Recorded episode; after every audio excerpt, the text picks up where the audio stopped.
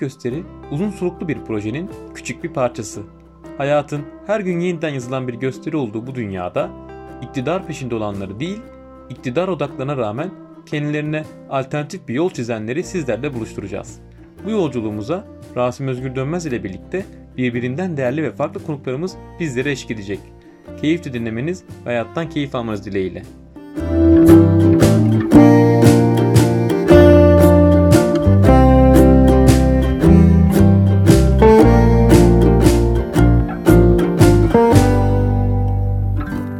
Merhabalar, e, ben Rasim Özgür Dönmez. Bugünkü alternatif gösterinin konu e, Yankı Tansu Hocam. Yankı Tansu Hocam da benim tanışmam Facebook üzerinden oldu. İlk defa onu Facebook'ta izlemeye başladım. Yankı Hocam'ın da hayat akışı birçok kişiden çok daha farklı. Kendisi bir spor adamı, bir influencer ama bunun çok daha ötesinde kariyerinin olduğunu düşünüyorum. Onu da bugün kendisinden dinleyeceğiz. Hocam hoş geldiniz. Merhabalar, hoş bulduk. Teşekkürler. Ee, hocam bize bu soruyu ilk soru olarak soruyoruz ama biraz kendinizden bahseder misiniz lütfen? Tabii bahsedeyim. Ee, hani klasik bir girişle 1972 Adana doğumluyum. Ee, 11 yaşına kadar Adana'da yaşadım, ailemle yaşadım. 11 yaşında okumak için İstanbul'a geldim. Ee, burada yatılı okudum.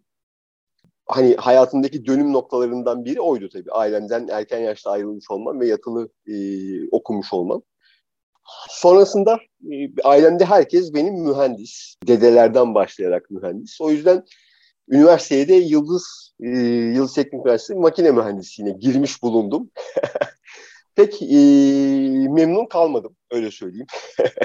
Genel olarak okumak hani e, formal e, eğitim çok hoşuma gitmedi. Yani bunu lise yıllarında da tabii fark etmiştim ama makine mühendisliğini bıraktım ve kendi işimi yapmaya başladım 1997'de.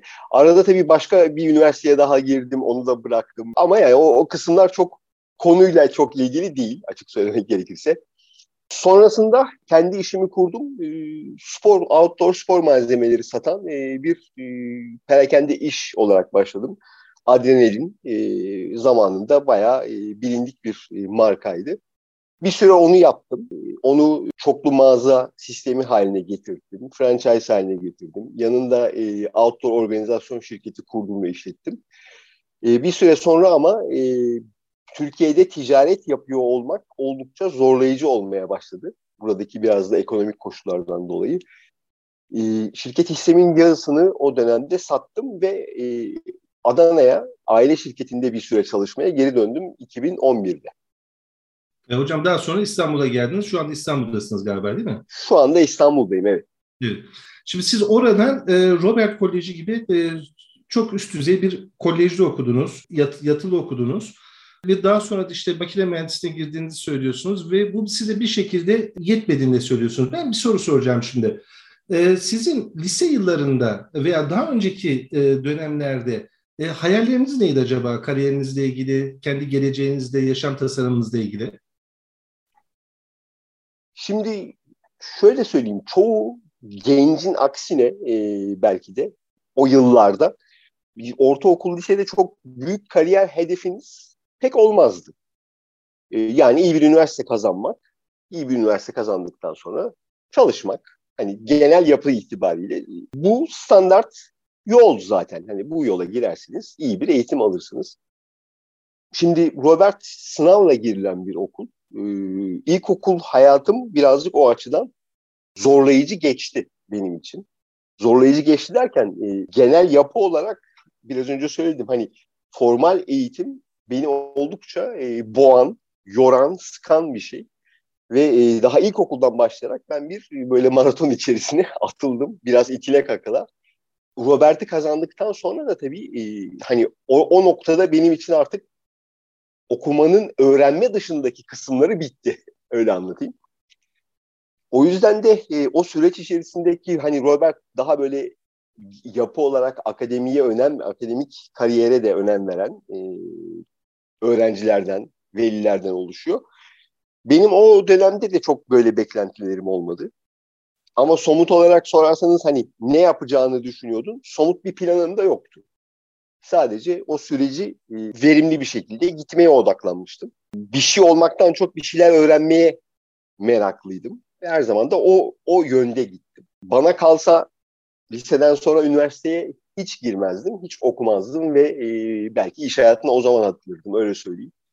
E, ama Robert'ten çıkıp üniversiteye girmemek gibi bir seçenek çok arkasında durup savunabileceğiniz bir seçim değil öyle söyleyeyim. Yani makine mühendisliği kazandım ve e, hani böyle böyle devam etti öyle söyleyeyim. Ee, Yank Hocam peki bu Outdoor dediniz ben hatırlıyorum bu arada sizin firmanızı ee, onu da söyleyeyim gerçekten iyi bir firmaydı e, dönemi itibariyle. Yani o dönemlere baktığınız zaman yani siz bu outdoor'la ilgili bir şeyler yapıyor muydunuz da yani böyle bir iş seçtiniz? Mesela bir şeye çıkar mıydınız? Bir doğa yürüyüşleri ne bileyim işte dağcılık gibi bir şey yapar mıydınız? Yani böyle bir yeteneğiniz var mıydı? Onu merak ediyorum ben. Tabii o hikayeyi biraz anlatayım. Aslında biraz öyle iş hayatına nasıl atıldığımı da anlatayım. Ee, lisedeyken de yatılı okuduğum için yani ailemden uzak olduğum için ek gelir kazanma ihtiyacım oluyordu. O yüzden o zamanlar İngilizce dersi veriyordum. Yani şimdi İngilizce okuyan bir okulda olduğum için İngilizce dersi, İngilizce matematik, İngilizce işte fen bilimleri dersleri bulabildiğim öğrencilere lisede, lise hayatında bayağı ders veriyordum. Sonrasında part time işler buldum, tercüme işi buldum, bunlara devam ettim, bir şeyler yaptım. 1990'da e, ben e, mezun oldum. 1990'da Yıldız Teknik Üniversitesi'ne girdiğimde de Yıldız Teknik Üniversitesi'nin dağcılık kulübüne başladım. E, orada çok ciddi aslında bir dağcılık geçmişim ve maceram var. 1990'da o şekilde dağcılığa başladım. 1996, 97, 98 senelerinde de e, kulübün başkanlığını yaptım. Uzun sürede eğitmenliğini yaptım. Yani biraz hani böyle bir şeyler anlatmayı seven eğitmen kişiliğim biraz da orada şekillendi. E, o süreçte şekillendi. Zaten outdoor'la ilgili işimi açmam da öncelikle outdoor malzemeleri yurt dışından biraz daha bavul ticareti şeklinde getirmem, satmaya çalışmam, biraz para biriktirmem, e, sonrasında üniversiteden iki arkadaşımı beraber iş açmaya ikna etmem ve İstanbul Beşiktaş'ta yaklaşık 9 metrekarelik bir yani üçümüzün ancak girebildiği kadar büyüklükte bir e, mağaza açarak, dükkan açarak başladı. Yani bir dağcılık e, geçmişim var. E, onun üzerine zaten outdoor'la ilgili iş yapmaya başladım. O açıdan bakarsanız o iş de benim için istediğim, hayal ettiğim bir işti. Peki hocam ondan önce sporla tanışmış mıydınız? Yani böyle profesyonel anlamda yani lisanslı anlamda veya ne bileyim yani de olmasa bir de ciddi anlamda yaptığınız sporlar var mıydı? Şimdi yakın zamanda tabii sosyal medyada beni görenler daha böyle kilolu olduğum halimi görmüş olanlar vesaire hep şey düşünüyor. Ee, ben belli bir yaştan sonra başladım spora. Aslında belli bir yaştan sonra başlamadım spora. Ee, spor benim çocukluğumdan beri var. Babam sağ olsun. O zamanlar tabii bunun değerini bilmediğim gibi bayağı da zorlanıyordum ama e, beni 5 yaşında yüzmeye yazdırmış Adana'da. Adana'da yüzme biliyorsunuz biraz zaten popüler bir spor. O zamanlar böyle ciddi antrenmanlara giderdim, gelirdim. Sonrasında e, yine Adana'da yelken, yelkencilik vardı. Yelken, jimnastik gibi sporlar yaptım. Robert'e gittikten sonra da e, böyle profesyonel anlamda bir spor hayatım olmasa da yatılı okuyorum sonuçta. Okul belli bir saatte bitiyor. Akşam belli bir saate kadar boşluk var ve okulun spor imkanları sınırsız. O yüzden ister istemez yani yatılı okuyan herkes bolca spor yapardı. Ağırlık çalışmaya ilk orada başladım. Yani e, ortaokul yıllarında ilk ağırlık çalıştım. Atletizm 100 metre, 200 metre disk ve gülle atma ve voleybolla uğraştım yine lise yıllarında. Yani e, spor yaptım bayağı ciddi. 90'da dağcılığa başladığımda dağcılık ve diğer doğa sporlarıyla da bayağı uğraştım. Böyle bir spor geçmişim var. Biz aslında e, çocukluktan bu yana sporla iç içe olmuş. Aslında spor yaparken e, bir şekilde yani ne diyelim biz bunu aslında bir hobi olarak başlamış ama günün sonunda e, sizin aslında hayat amacınız bu sporla uğraşmakmış gibi geldi bana ve niye bunu söylüyorum? Genelde bizim konuklarımız şöyle bir özelliği oluyor. E, genç yaşlarında veya küçüklük yaşlarında uğraştıkları şeyi ileriki yıllarda öğrendikleri yeteneklerle harmanlıyorlar. Ee, sizde de bu olmuş bu arada benim gördüğüm kadarıyla. Peki ben başka bir soru soracağım. Diğer yaptığınız işler yani sporun dışında yaptığınız işlerde ne hissediyordunuz hocam? Yani orada çok mutlu değildiniz ama biraz daha açıklar mısınız? Yani sizi o işlerle e, ruhsal anlamda birbirine entegre etmeyen şeyler neydi? Şimdi genel olarak aslında e, yani hiçbir zaman gidip maaşlı bir yerde çalışmadım. İlk kendi işimi e, ufak olsa kurdum. Kendi istediğim bir işti. O iş zamanla ama benim yaptığım spordan ya da dağcılıktan keyif almamın önüne geçecek kadar büyüdü. Yani tabii ki büyütmek istediğim için büyüdü ama bir yerden sonra daha iş haline gelmeye başladı. Zaten o dönemlerde e, işten biraz daha uzaklaştım. Ama yine genel olarak e, hani böyle rahatsız hissettiren bir taraf yoktu. Ama Adana'da geçirdiğim, Adana'da aile şirketinde geçirdiğim süreç neler hissettim derseniz eğer görünürde mutlu olmam gereken ama mutsuz olduğum bir dönem. O, o dönem benim için hayata karşı, hayatın üzerime attıklarına karşı artık dayanmadığım ve pes ettiğimi düşündüğüm bir dönemdi ee, ki e, hani Adana'ya taşındığımda da 39 yaşındaydım. Ee, anladım hocam. Yani e, aslında e, şöyle söyleyeyim, insanların inişli çıkışlı bir döneminde girdiğiniz bir, e, yani gittiğiniz bir yolmuş o ve o yol bir şekilde e, yani siz o şeyde, o yolunuzda bütünleşememişsiniz. Sonra tekrar bir İstanbul'a gelme maceranız var. Oraya geleceğim. İşte bu yak adam, yani o ilk Facebook'ta gördüğüm o süreç ne zaman başlıyor? E, yani hangi yıllar oluyor onlar? Şöyle 2000 2011 senesinde e, Adana'ya gittim. 2015 gibi, ben 2014 gibi hatta kendi hayatımla ilgili bir takım e, ciddi değişiklikler sporla ilgili, beslenmeyle ilgili yapmaya başladım. Orada ciddi miktarda kilo aldım. Spordan oldukça uzaklaştım.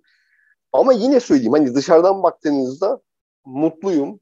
Halim vaktim yerinde. Hani geleneksel anlamda, geleneksel değerlerle baktığınızda her şey yolunda. Ama olmak istediğim yerden uzaktayım.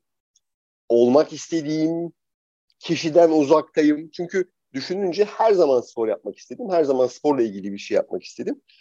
Bu da e, o dönemde bayağı hani o kadar kilo almamın sebeplerinden biri de bu kısır döngü içerisinde gerçekten yani hayat biliyorsunuz herkese e, bir böyle tekme tokat girişiyor. Her zaman girişiyor. Hani ya kalkıp e, düştükten sonra ya ayağa kalkıp devam edeceksiniz ya da e, düştüğünüz yerde var olmanın yolunu bulacaksınız. E, ben o dönem düştüm benim algıma göre. Ha nasıl bunu atlattım derseniz oradaki temel dürtü baba olacak olmam. O benim için gerçekten bir aydınlanma oldu. Çünkü bu kim olmak istediğim kısmı yani Yankı Tansu kim? Yankı Tansu nasıl biri olması noktası baba olacak olmamla kafamda çok daha detaylı bir takım şeyler oluşturmaya başladı ve e, şunları düşündüm. Şimdi e, 6 yaşında kızım bu arada Kuzey. Kızım 18 yaşına geldiğinde 60 küsür yaşında olacağım. Yani onunla bir şey yapmak istese, fiziksel bir şey yapmak istese yapamayacağım o an çünkü o zamanlar çünkü e, siz görmüşsünüzdür belki fotoğraflarımı. Evet. Şu ankinden yaklaşık 50 kilo daha ağırdım. Yani şu an 82 kilo civarındaysam o aralar 125 kilonun üzerindeydim. Yani tartıya çıkmıyordum zaten öyle söyleyeyim. Fotoğrafım bile yok o dönemden pek fazla. Sağlıksız bir hayat sürüyorum. Kızım bana baktığında görmesini istediğim baba ben değilim. Öyle söyleyeyim. Ee, bu birazcık bende aydınlanma yaşattı.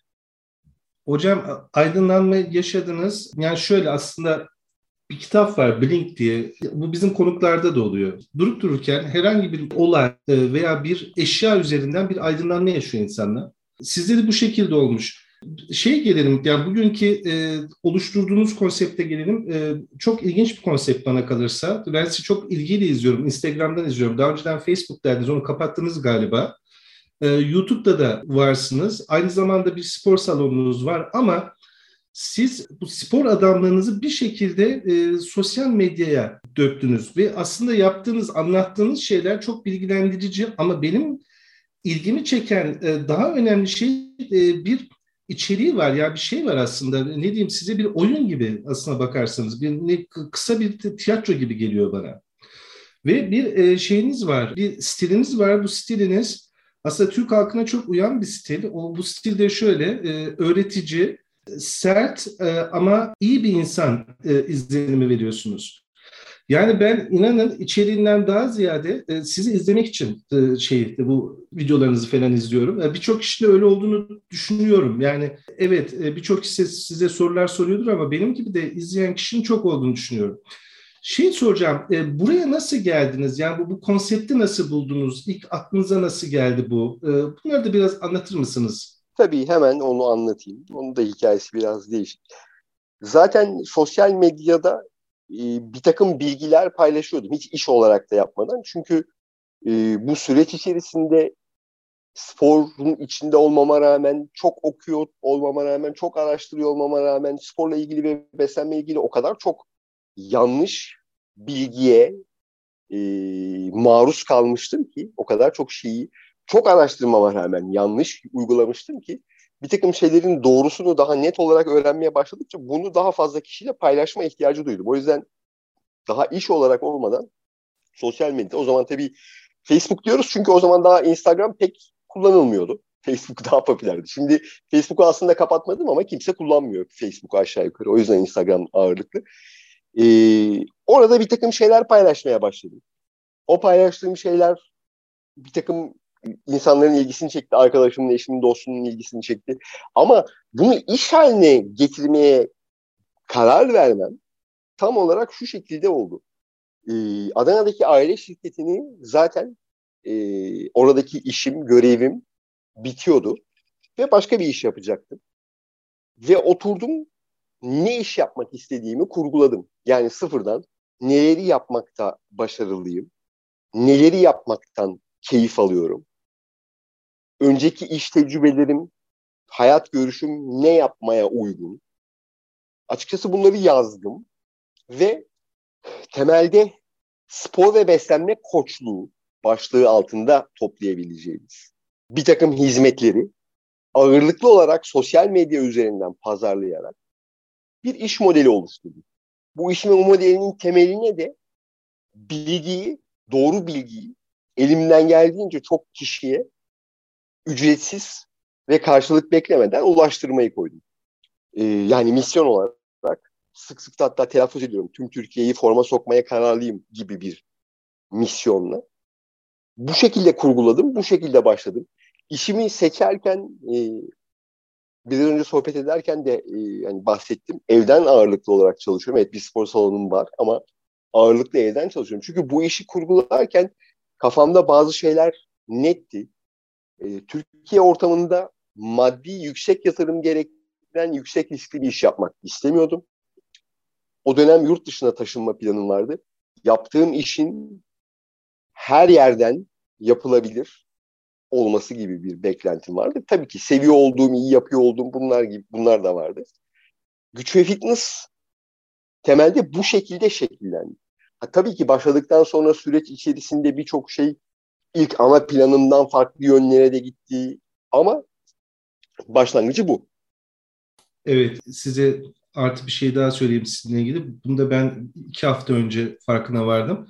Sizinle görüşeceğimi söyleyince bacanağıma, bacanağım e, sizin bir mailinizi yolladı. Siz bunun haricinde de e, bazı mesajlar da yolluyorsunuz izleyenlerinize. E, sadece sporla ilgili değil, hayatla ilgili de bazı önerilerde bulunuyorsunuz. Aslında bir şekilde de life coaching yapıyorsunuz değil mi? Yani, yani öyle bir amacınız olmasa bile yani o spor aslında bir hayat ne diyelim biz buna? Hayat koçluğu e, ile biraz da bütünleştiriyorsunuz gibi değil mi? Spor ve beslenme konusunda yani genelde sorunumuz ne diye baktığımızda kiloluyuz. İstediğimiz fiziğe, istediğimiz sağlığa, hareket kapasitesine sahip değiliz ve tabii yani bunların çözümü beslenme ve spordan geçiyor. Ama beslenme ve spor dediğinizde bunun hepsinden önce sizin bir şeyleri değiştirmeyi istiyor olmanız lazım. Yani bana en çok sorulan sorulardan biri, hocam motivasyonum düşük, motivasyonumu nasıl arttıracağım, ne olacak, ne bitecek? Şimdi işin aslında spor ve beslenme kısmı işin daha kolay olan kısmı. Yani burada ben doğru yöntemler, her şeyi sağlayabilirim. Burada asıl benim çok doğrudan olmasa da sosyal medyada da aslında birçok konuşmamda yapmaya çalıştığım şey insanların temel ihtiyacının bir diyet programı, bir spor programı değil, öncelikle kişisel disiplin, biraz öz disiplin sahibi olmaları gerektiği, ee, bazı şeylerin kısa, basit çözümleri olmayacağı, ancak ve ancak tutarlı bir şekilde arkasında durarak devam ettikleri zaman başarılı olabilecekleri. Biraz daha bu mesajları vermeye çalışıyorum. Tabii burada şöyle bir şey var. Biz genel olarak Türk halkı öz disiplin konusunda çok çok zayıf. Kolay çözümlere, kolay çözüm bulmaya, hızlı yoldan zengin olmaya, bir hap yutup zayıflamaya diyeyim. Çok düşkünüz bu tarz şeylere. O yüzden işin bu kısmı süreç içerisinde işlemeyeyim, yaptığım şeylerin bu kısmı zaman içerisinde evet ağırlık kazandı. Sizin de yaşam koçluğu gibi diyebildiğiniz. Çünkü diğer kısımları ben yani bana gelip spor beslenme ilgili yardım istediğinizde ben size çok rahatlıkla istediğiniz her şeyi sağlayabilirim ama diğer kısım daha uzun çalışma gerektiren bir şey öyle söyleyeyim. Hocam bugün nasılsınız? Bu, bu bugünkü yani bugünkü durumunuzda mutlu musunuz? Yaptığınız meslekten hayata bakışınız. E, yani biz Instagram'dan ben sizi öyle görüyorum ama siz neler hissediyorsunuz? Biraz anlatabilir misiniz? Şöyle söyleyeyim. E, genel yapım daha fazlasını isteyen ve daha fazlası için çalışan yani hırslı biriyim bu açıdan baktığınızda. O yüzden her zaman belli bir miktarda huzursuzluğum ve tatminsizliğim var. Bunu aslında bunun olması gerektiğini de düşünüyorum birazcık da. E, ama genel olarak işin geldiği yerden, bulunduğum yerden mutluyum. Şimdi tabii benim işle ilgili hissettiklerimin dışarıdan algılanması çok mümkün değil. İnsanlar Instagram'a baktığında işte yaklaşık 950 bin takipçi var. 950 bin takipçili bir Instagram hesabı görüyor. Birçok hesap var yani bu kadar çok takipçisi olan. Burada aslında çok somut bir farkım var. Ben 950 bin takipçiye asla safsata ve saçmalık paylaşmadan geldim. Spor beslenme işi yapan yapıyorum. Sosyal medyadaki varlığımın ilk iki buçuk, üç senesinde üstsüz tek bir fotoğrafım bile yok ki. Bunu söyleyebilecek herhalde hiç kimse yoktur.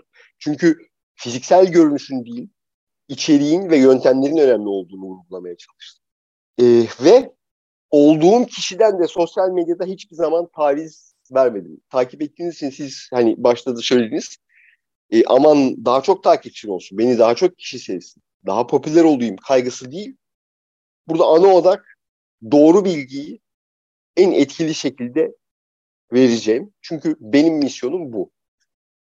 Daha çok kaslı vücut pozu vermek değil. Flash haberler, uydurma bir takım şeyler değil. Yani işimi yaptım öyle söyleyeyim. İşimi yaparak buraya gelmiş olmaktan, sapmadan bundan ekstra mutluyum.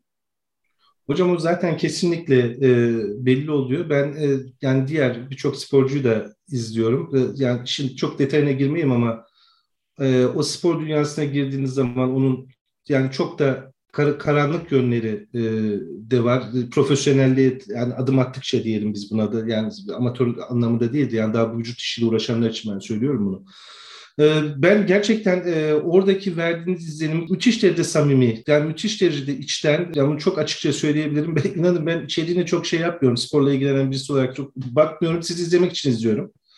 Ee, çok da hoşuma gidiyor. İlginç bir e, kurgu var orada ve o kurgu çok doğal bir kurgu. Yani e, şey anlıyorsunuz, beni beğenir misin, beğenmez misin meselesinin ötesinde olan bir kurgu olduğunu e, çok rahat geçiriyorsunuz siz izleyiciye. Hocam e, programın sonuna doğru geldik. Bir son bir soru sormak istiyorum izin verirseniz. Bir film desek sizi iyi anlatan ve bir o filmdeki bir karakter desek e, neyi söylerdiniz? Bu soruya e, hani düşündüm de e, ama bir cevap bulamadım açık söylemek gerekirse. Çünkü kendi hayatımda o kadar çok farklı şeyler oldu bitti. Hani baktığımda bu çok klişe gelebilir. E, hani Rocky filmine aşinasınızdır. Ben de onu söyleyecektim size. Ben, yani çok yani bu, bu şeyden konuşmanın sonunda ben de onu söyleyecektim çok uyuyor diye. yani yani bir aklıma gelen benim kuşağımın da filmi. Yeni kuşak pek bilmez hani o o hissiyatı biraz o çünkü oradaki hikayede bir pes etmeme, vazgeçmeme, e, devam etme hikayesi. Hani benim hikayemde genel olarak baktığınızda pes etmeme, vazgeçmeme ile ilgili bir hikaye. Kesinlikle. Ya ben de öyle hissettim. Yani konuşma ben yani siz söylemeseydiniz bir Rocky çok andırıyor diyecektim. Rocky bir değil mi ağırlıklı olarak? Apollo evet evet tabii ki ilk ilk film yani. İlk, film, ilk filmde çok iyi bir şeydi. En güzeli bence oydu. Hocam Hı-hı. çok teşekkür ediyorum ya. Vallahi çok büyük bir keyifti sizinle konuşmak. Ben çok teşekkür ederim. Sağ olunuz.